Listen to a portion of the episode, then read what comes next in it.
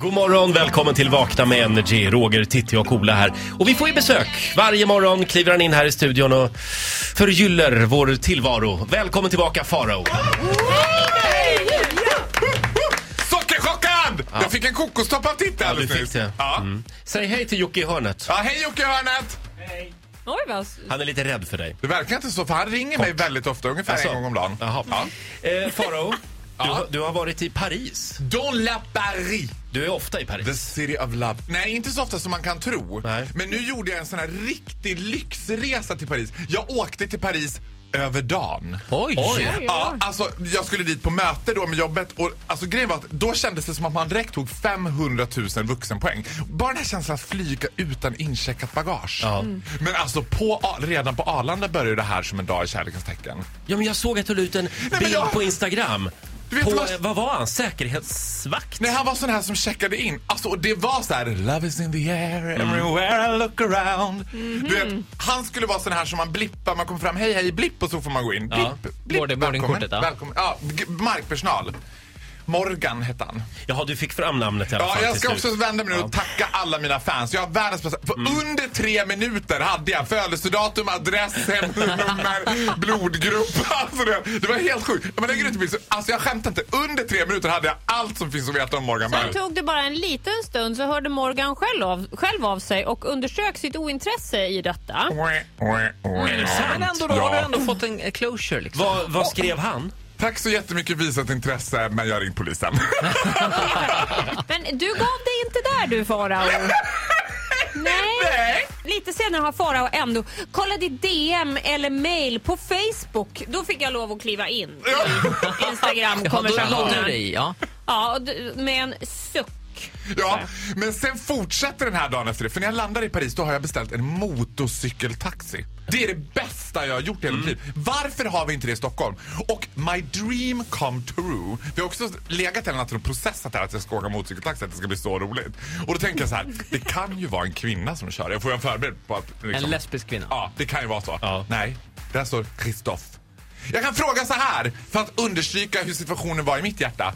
Jocke Hörnet, du kan ju lista ut hur han såg ut. Ja, Hur såg han ut? snövit hy, korpsvart hår och Varghundsögon! varghundsögon. Okej. Kristoff! Din typ. Ja, du parlez-vous anglais? Jag bara, Eh non, tu parlez-vous français? Jag bara, non, je ne parle pas français, parlez-vous anglais? Eh, I speak a little English, but I be a driver today. Have you ever driving as a motorbike? Jag bara, no, never. Och du vet, och så, Never. alltså förstår ni? Jättestor musiker, han kör. Och han bara, you can hold on here. Och så var det några handtag man kunde hålla i. Or if you eh, scared you can hold on to me. Jag bara, "Ah!" I smell the leather! Alltså, du vet, jag åkte genom Paris gator, vinden i mitt hår. Visa på mig om jag är Kristoff. Ja, då var det så här. Liksom så. Och sen mot lädret. Ja, så här. Åh, jag bara satt och doft. Ja, det var helt underbart. Och grejen är, sen efter mötet, vem hämtar upp mig mot cykeln igen? Är det Kristoff? Kristoff! Är det franska är det, polisen. Är det här stort i Paris? Mo- Ja, det Motorcykeltaxi? är alla åker. Det är det nya. Mm. Svarta, alla åker mot... Nej, slipper ju på- köerna. Ja, alltså grejen är den där känslan att saxa sig mellan de här enorma... Tänk att komma till Paris klockan nio på morgonen. Det är traffic jam från eh, Guds eh, nåde. Mm. Smart grej. Nej, men det är ju f- sinnessjukt bra. Och man känner sig järgen. Inte bara när det kom klapprande genom ankomsthallen utan också i motorcykeltaxin känner man sig som king of the world. Så man då- kör förbi alla och bara... Då undrar jag, när du träffade Kristoff i Paris, då hade du glömt Morgan på Arlanda. Ja, det hade jag Mm. Det, gjort. det, det, men jag... det svänger snabbt här. Ja, det gör ju det. Verkligen. Eh, Faro, kom tillbaka imorgon igen. Vilken underbar dag ändå för dig. Ja, men det var en helt underbar dag. I Vi- still smell the leather of Christoph. Vi är så glada för din skull. Eh, bytte ni nummer? Jag och Christoph, Ja. ja. det gjorde vi faktiskt. Wow. Ja, och jag tror, det var någon viss när jag gick av, han hämtade mig och så skjutsade Mm. han- och sen när jag kom, han bara eh, “Thank you for the ride”. Jag bara “Well, thank you” och så gav han mig sitt nummer. Okej. Fast det var, ju, Ja. jag, det var ett sånt här nummer till en växel. Jag ringde på. Ja, men ändå. Tack så mycket Faro för den här morgonen. Du får en applåd av oss. Ja, hej då!